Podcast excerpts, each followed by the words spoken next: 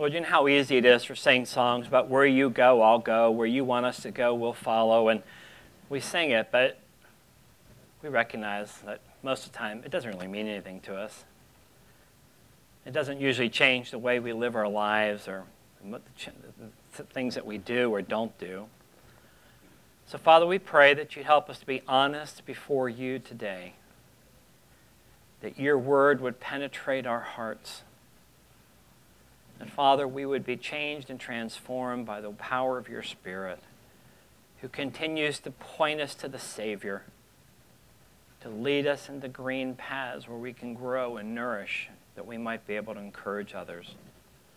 As we come to this passage, we ask that you'd be with us, encourage us, we pray.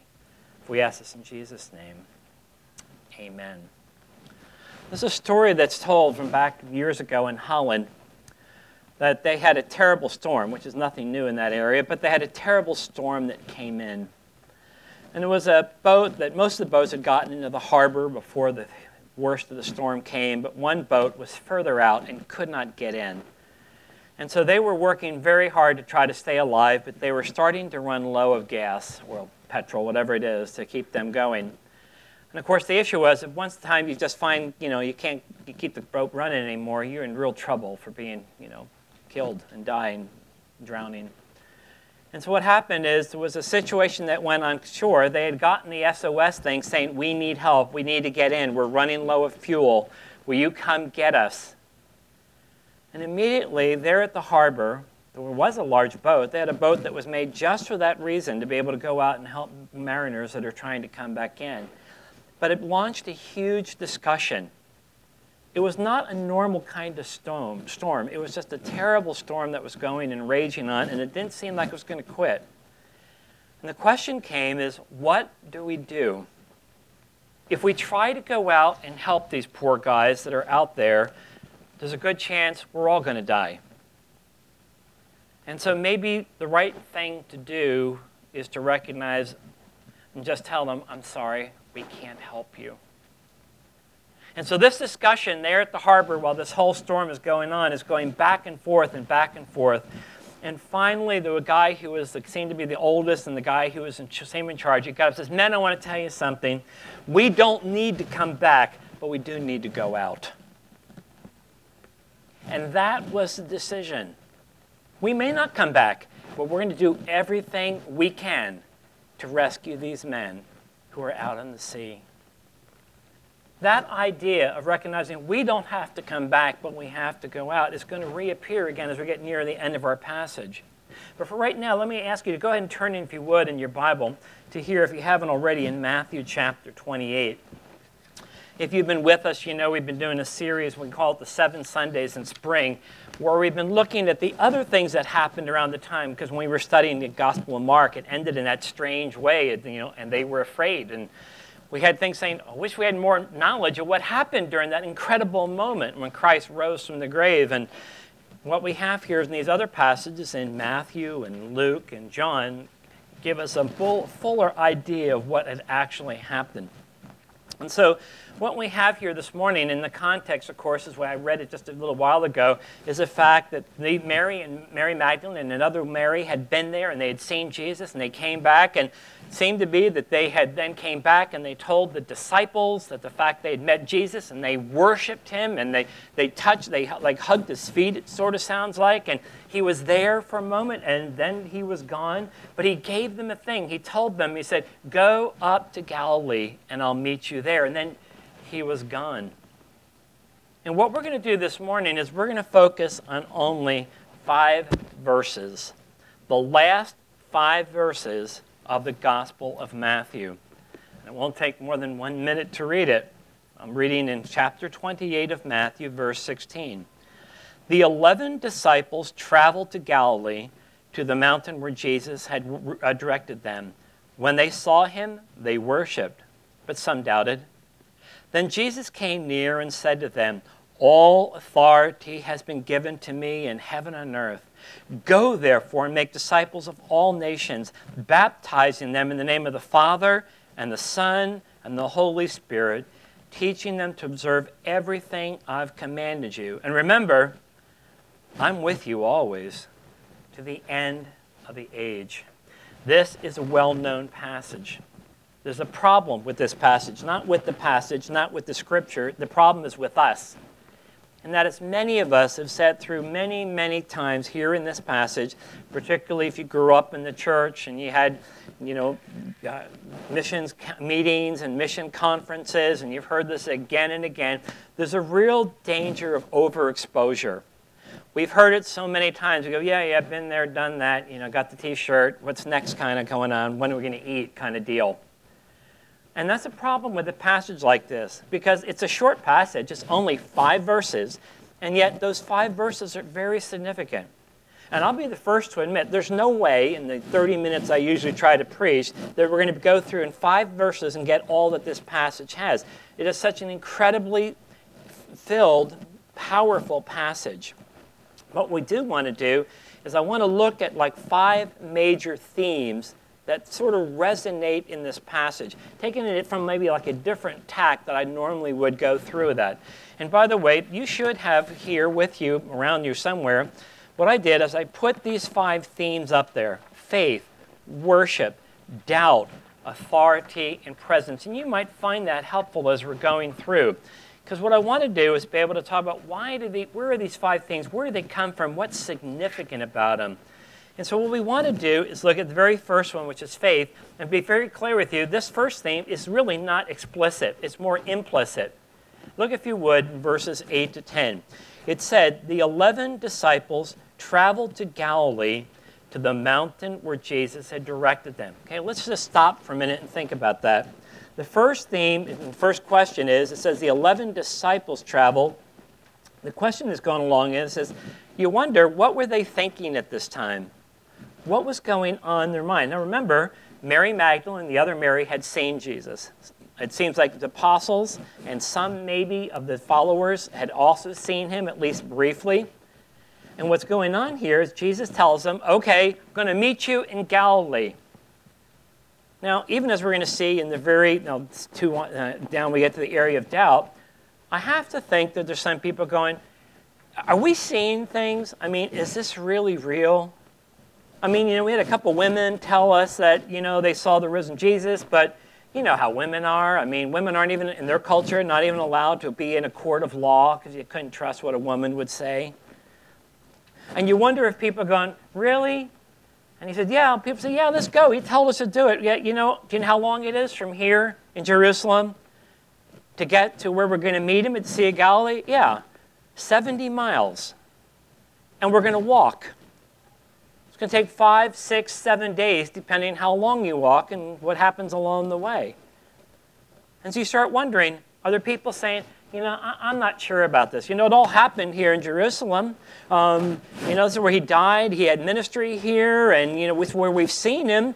And, you know, we know he gave that thing about going to Jerusalem, I mean, going up to Galilee, but I'm not really sure. It's interesting to wonder how many of them actually went. It's certainly that some of them did. And what's interesting here, you see that they did 70 miles walking, and it's a remarkable sign of faith on the part of the apostles and the others. And to their credit, you know, they were willing to do that. They were, as per person, but they wanted to put feet to their faith. And they walked 70 miles with the hope that there they were going to meet Jesus. And it is important, of course, that we know throughout the scriptures that God is looking for faith on the part of his people. And right here, you've got a great example where here you've got 11 disciples and a lot of other people who are more on the fringe, who are the followers, who aren't actually disciples. But there are people too that are saying, okay, I'm willing to go for it. We saw Jesus. It may have been very brief. We only saw him for a moment, but he told us to go. We're going to go. And so they walked 70 miles there with the, the hope that God would, uh, God would do what he said he would, Christ would do what he said he'd do, and he'd meet him there. So the first one is faith of the five things that we're going to be looking at. You have this implicit faith. They're willing to follow the command of Jesus, even though that's going to be difficult. The second thing that we see in this passage is, I hate to say, use this phrase, it's sort of a duh passage in the sense of it's about worship. And what's interesting here, the theme here of worship is so important because, you know, we are tempted to say, well, of course they worship. I mean, if Jesus came in the room right now and stood right here, Would there be any of us here who would not worship him? I mean, I hope all of us would. I think we would. I think we'd be on our knees before him. And we saw in that passage going back in verse 9 that they worshiped him. And now it's repeated a second time where it said, When they saw him, they worshiped. And we all read that go, Uh huh, I got it. That's great. That's no problem. I understand that. There is an issue. Who are these people? Who are these disciples? They're Jews. What do the one things that Jews believe? That there is one God. Okay, look at this right here. Shema Yisrael, Adonai Eloheinu, Adonai Echad. Hear, O Israel, the Lord God is one. The Lord our God, the Lord God is one. That is the one thing they learned from being sent out into the nations was when they came back, they were absolute monotheists. That is, there's only one God. Not two gods, not five gods, not a hundred gods. There's only one God. Okay, that they got right. Okay? They learned a very, very terrible lesson when the temple was destroyed and they were scattered among the nations. When they came back, particularly that group through Nebuchadnezzar, excuse me, um, came back to the land, they were monotheists. There's only one God. But this brings a real question. Okay? It says the question here is they worshiped him. Who are they worshiping here in the passage? When they saw him, they worshiped. They're worshiping Jesus. Which raises the question Are we worshiping Jesus or are we worshiping God the Father? Are we bitheists? That is, we believe in two gods? And don't even bring the Holy Spirit in because then we'd have three, but at least here, do we worship two gods? And what's fascinating in this passage is it makes it very clear in the scriptures. It said there at Mount Sinai when God gave the law, you shall have no other gods beside me. Okay? Got it. Heard it. And we're worshiping Jesus, right? Yes. I thought we're supposed to be worshiping God in heaven. We are. Well, I can do the math. I'm not that dumb. If there's one here and there's one here, that's two. So are we bitheists? No, we're not. What are we then? We are worshiping Jesus because we realize Jesus is God in the flesh. Jesus is God, but he is God that's truly human. You can see already in this early passage a dilemma that the early Christians had to deal with. Wait a minute, God the Father is God, Jesus is God, the Holy Spirit's God, but we believe in only one God. The doctrine of the Trinity is the most distinctive thing in the Christian faith, and it's also one of the most difficult things to understand that there's one God in three persons. Not Manny, Moe, and Jack, or Bob, Susan, and Frank, or something, but there's threeness in the oneness of God. And even in these early days, these early weeks in the Christian church, they're dealing with the issue of who is Jesus and related to the Father. And it's here they understand, like Jesus said, if you've seen me, you've seen my Father. Because if you're seeing Jesus, you're seeing God. You may not be seeing physically with your eyes, but the point is, you're recognizing that Christ, who has come, is fully human and fully God. And of course, that was going to take literally four to five centuries before all that was thought out by the Christians. But here it's important to recognize worship was a critical aspect of this passage. Worship of Jesus, knowing that worshiping Jesus was the same as worshiping the Father. And so it's an important experience for him. Okay? So, first of all, faith. Number two is worship. Number three is doubt. This is an amazing phrase, but some doubted. Now, I am so glad that when Matthew was writing this passage, he did not have an editor. Because any editor at that point would say, Whoa, whoa, whoa, whoa, we're going to scratch this baby out. We want people to know that we believed in Jesus and we've got it and we, we believe in him. And who put this part in about here about some doubted? Well, God put it in there, is their answer. But this would be seen as an embarrassment. Are you trying to say there's people who actually saw the risen Jesus touch him? And yet there's people like that who they saw all that, experienced all that, and yet they doubted? This passage, I thank God that He gave it to us. In many ways, this passage is a gift to us as believer, as believers. It's saying, wait a minute, if people who literally saw Jesus, touched him, worshiped him, held his feet, and they doubted, whew, I guess it's okay for me to doubt sometimes. And I do. And I'd be willing to bet most of you in this room do. Doubt is something that seems to come with the Christian faith. And it seems strange, but it's a reality for many people. And many people get really freaked out about it. And yet, if you look over church history, some of the greatest, most remarkable men and women you've ever found are men and women that struggle in faith. You look at somebody like Charles Haddon Spurgeon, England's greatest pastor and preacher, deep struggles in faith. There's times where he wondered whether he believed the whole thing, and he felt like he was in a, in a battle in that sense for faith to believe that God is what he was. Of course, there's many others. Many people think of Mother Teresa, a woman of incredible faith. Yet you may remember when she passed away, they published her writings that she wanted mm-hmm. not to be taken out, I mean, not published until after she was dead. It found out she had terrible struggles with faith. At times, she doubted the whole Christian deal. She wasn't sure. And it is amazing to think Martin Luther, the great Protestant reformer, he struggled at times, many times, what was going on. And at times, he just sat, talked about how hard it was to be able to follow God and to really to believe. And you know, it is tough and it is difficult, but really, in many ways, God can use us in those times of doubt to strengthen our faith. We talked about number one, faith. God wants us to have faith, but He realizes we are frail. We're like the flower of the grass that's here today and then it's gone. And we have times where we struggle and it's hard. And it's still the same today.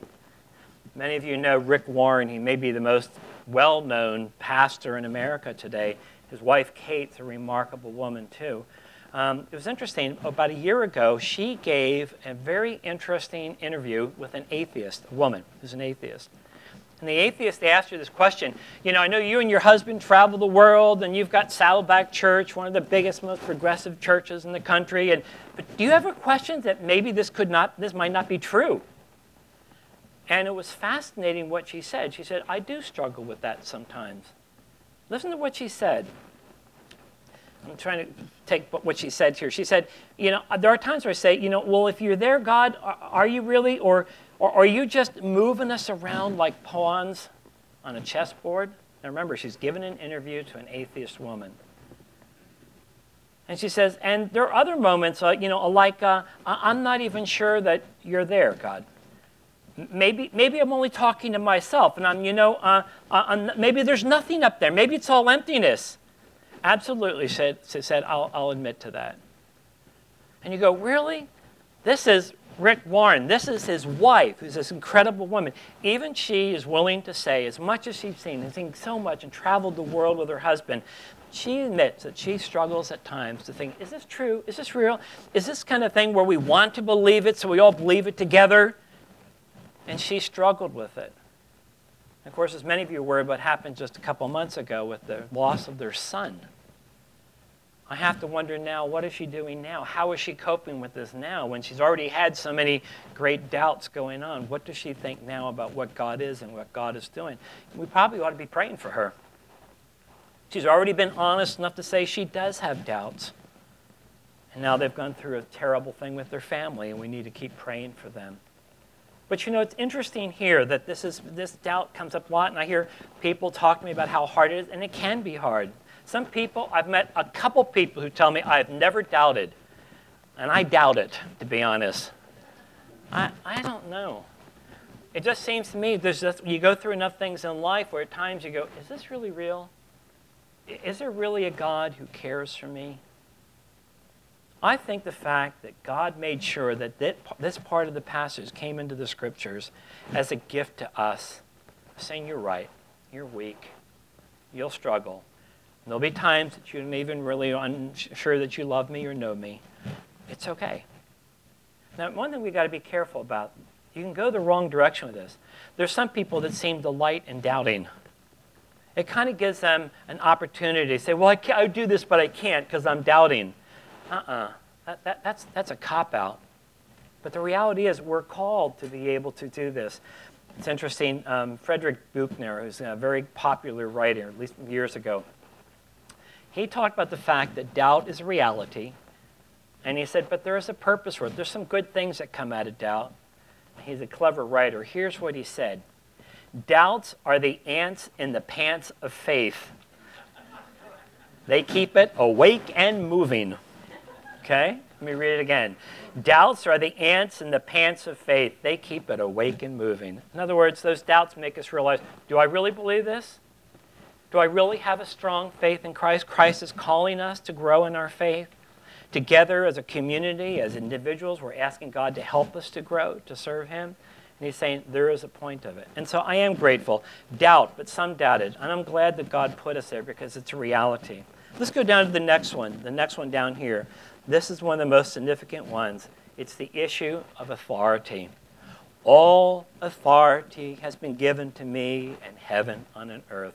And the key word that comes up here, four, maybe five, maybe three, depending on your translation, is the word all.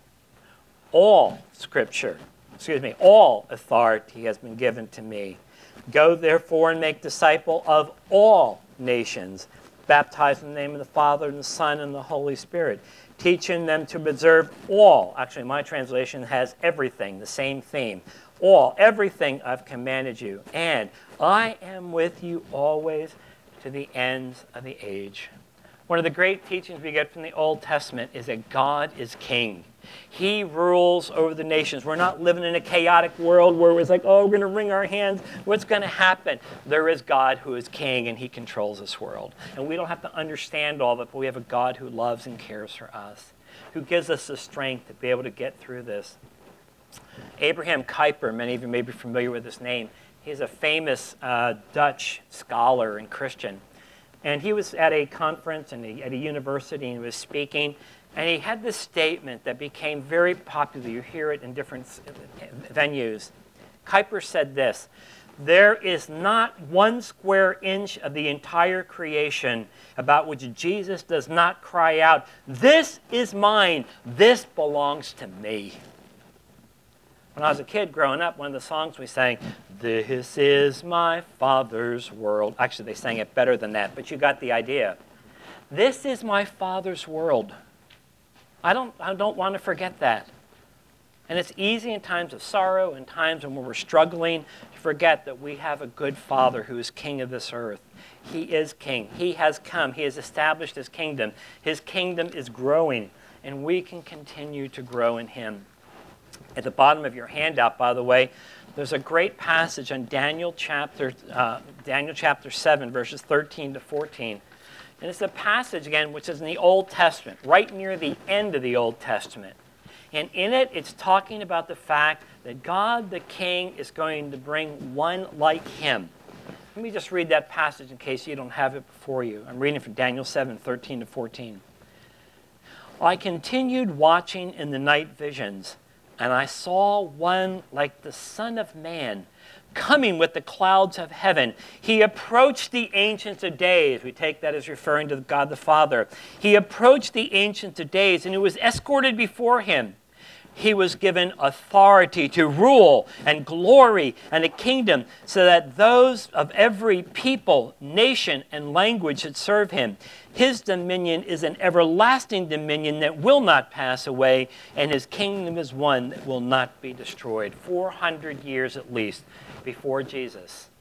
Daniel is given by God the understanding that there's one coming who has power, who has authority, who is going to rule. And his dominion is going to be an everlasting dominion, will not pass away. His kingdom is one that will not be destroyed. And so we talk about the fact that believers, we are in the kingdom now, waiting for the ultimate coming of that kingdom when Christ will return and set all things straight. And then the whole th- things that's going to happen, the new heavens and the new earth. And it's so important here to see in the same saying, because Christ is who he is, because God is who he is, he has the right to tell us what we are going to do. Frederick Dale Bruner is another terrific commentator in the Gospel of Matthew He's trying to describe what Jesus is doing here in this passage. And he does it sort of in a military kind of way. So, David, think about this a military guy giving orders. And so, what he refers to Jesus here as mission commander. Okay, so keep this in mind. He says there's three things here.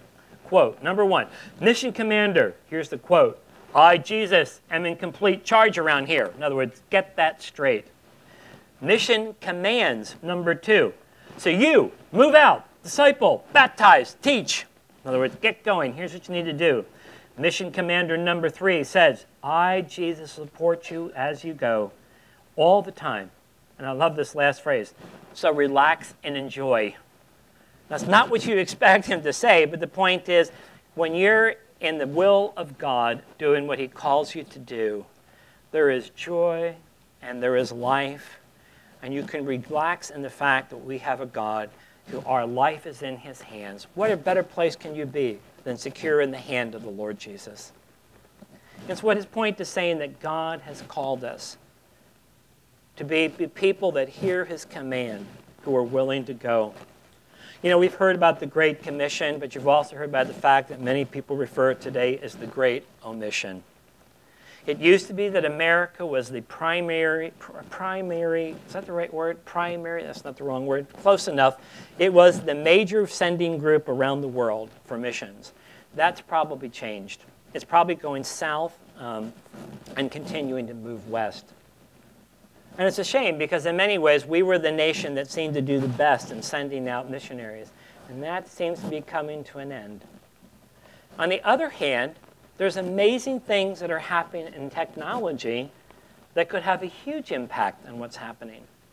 Where before we had to send missionaries to places in deep, dark Africa and all the places, it's like, man, these people, they're online. Around the world, people are getting connected. People, Dara's been working with people who are calling up, leading people to Christ on the phone. Is that maybe the best way to do it? I don't know. God can tell us that. I mean, there's still going to be a place where we're having to disciple people and deal with them. But the point is, we have unprecedented, unprecedented opportunities in our generation to have an impact for the kingdom of God. And so, on the one hand, we might feel like, oh, America's going down the hill. Look what's happened with the country. Look what's happened with the economy. Maybe that's all true. Maybe our great time is over. But the reality is, God's kingdom is not over. God is not dependent on America. He's not dependent on me or you. But the reality is, is God can work in just amazing ways. John Calvin put it this way He said, The gospel does not fall from the clouds like rain by accident, but it's brought by the hands of men to where God has sent it. There's still a role for each of us. When God tells us to go, that may mean going across the street. It may be going to the water fountain. It may be going to the person in your co op or the person that you meet who's the neighbor.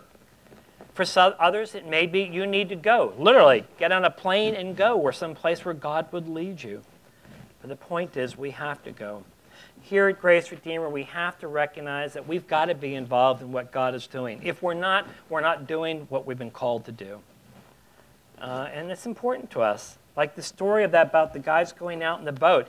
They don't have to come back, but they have to go out. And that's the same for us. We don't have to come back, but we have to go. When he tells us to go, it means to go. It means to share the good news. To do that, not do that, and saying, okay, you're out of God's will. He's calling you to gracefully and in a way to be able to use by God to make a difference in the lives of people. You'll notice in the back of your bulletin, if you haven't already, they have a little thing there that tells us who are the three groups of, or people that we are working with right at the moment. We get regular monthly uh, checks. The groups, if you remember, is Abbasis, you know, Nabi Abbasi. And by the way, I just got a thing uh, uh, saying yesterday that he's coming. He's going to be here on June 16th. He's a remarkable guy. His wife is even more remarkable. And don't tell him I said that, okay? But they are an amazing couple that God has been using in Jordan in a great way. And they've been very involved in what's happening in Syria, during, working with people, very much like uh, Tom Doyle, who was here, with people who are fleeing Syria. So he will be, and we have a privilege as a congregation of helping them. The other one, of course, is Philip and Gabriella Gibsons, that many of we know, Keith's brother. Um, working in India in one of the most difficult places you can imagine, among the poorest, the lost, unbelievable. I, I just have respect for people that can go into a place like that. And I think after 10 minutes, I'd be heading for the airplane. And we thank God that there's people like that, that God calls into that kind of ministry. The other one is one that most of you are familiar with. That's Alarm. Uh, what's his name? Celestin Musikari. I can never get his name right. I wish it was Bob. That would help me every time.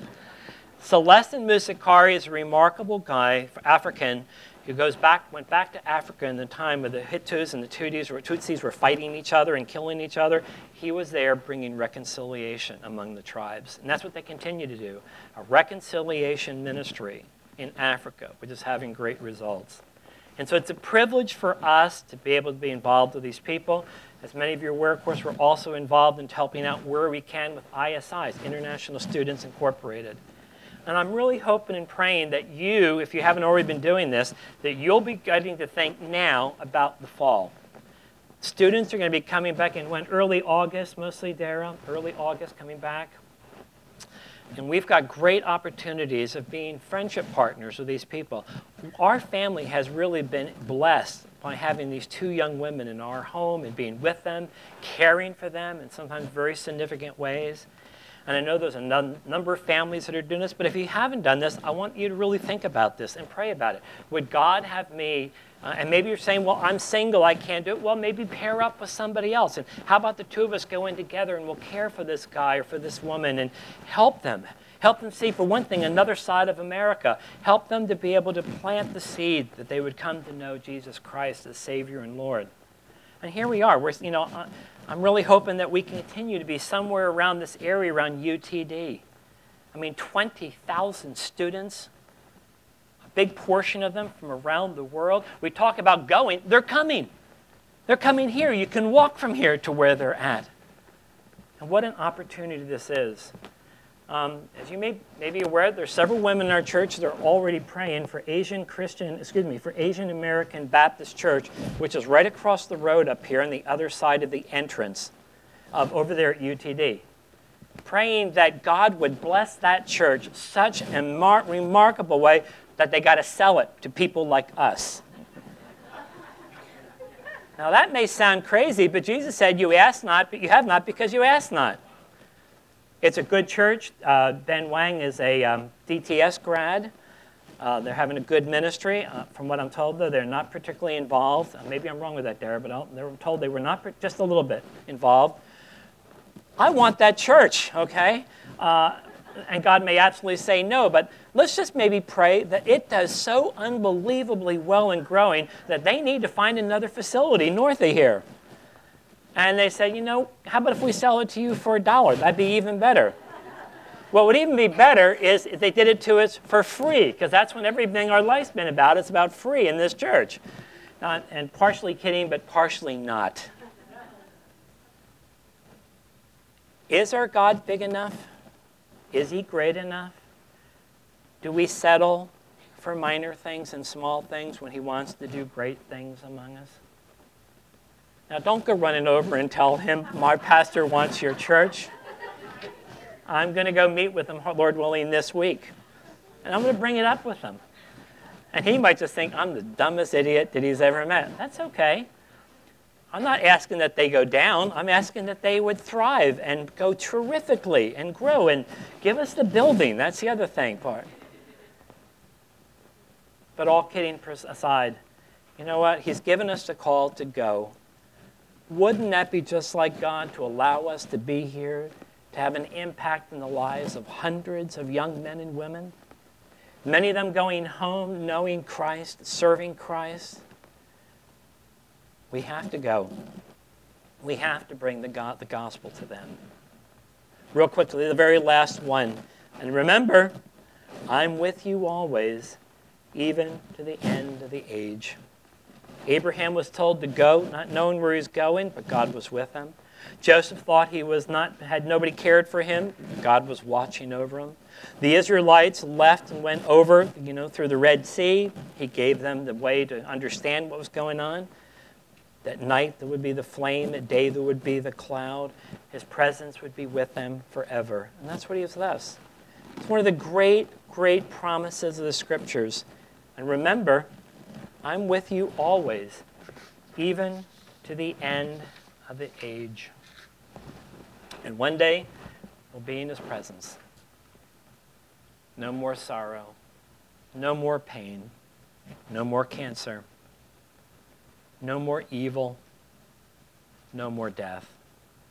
And we'll be that forever. Jesus tells us to go. He doesn't tell us that we're going to come back, but He does tell us to go. Our Father, we thank you for this passage and your goodness to us. We pray, Father, that you would do great things among us, and when that happens, that we would give you all the praise and all the glory. Be with us and encourage us, we pray, in Jesus' name.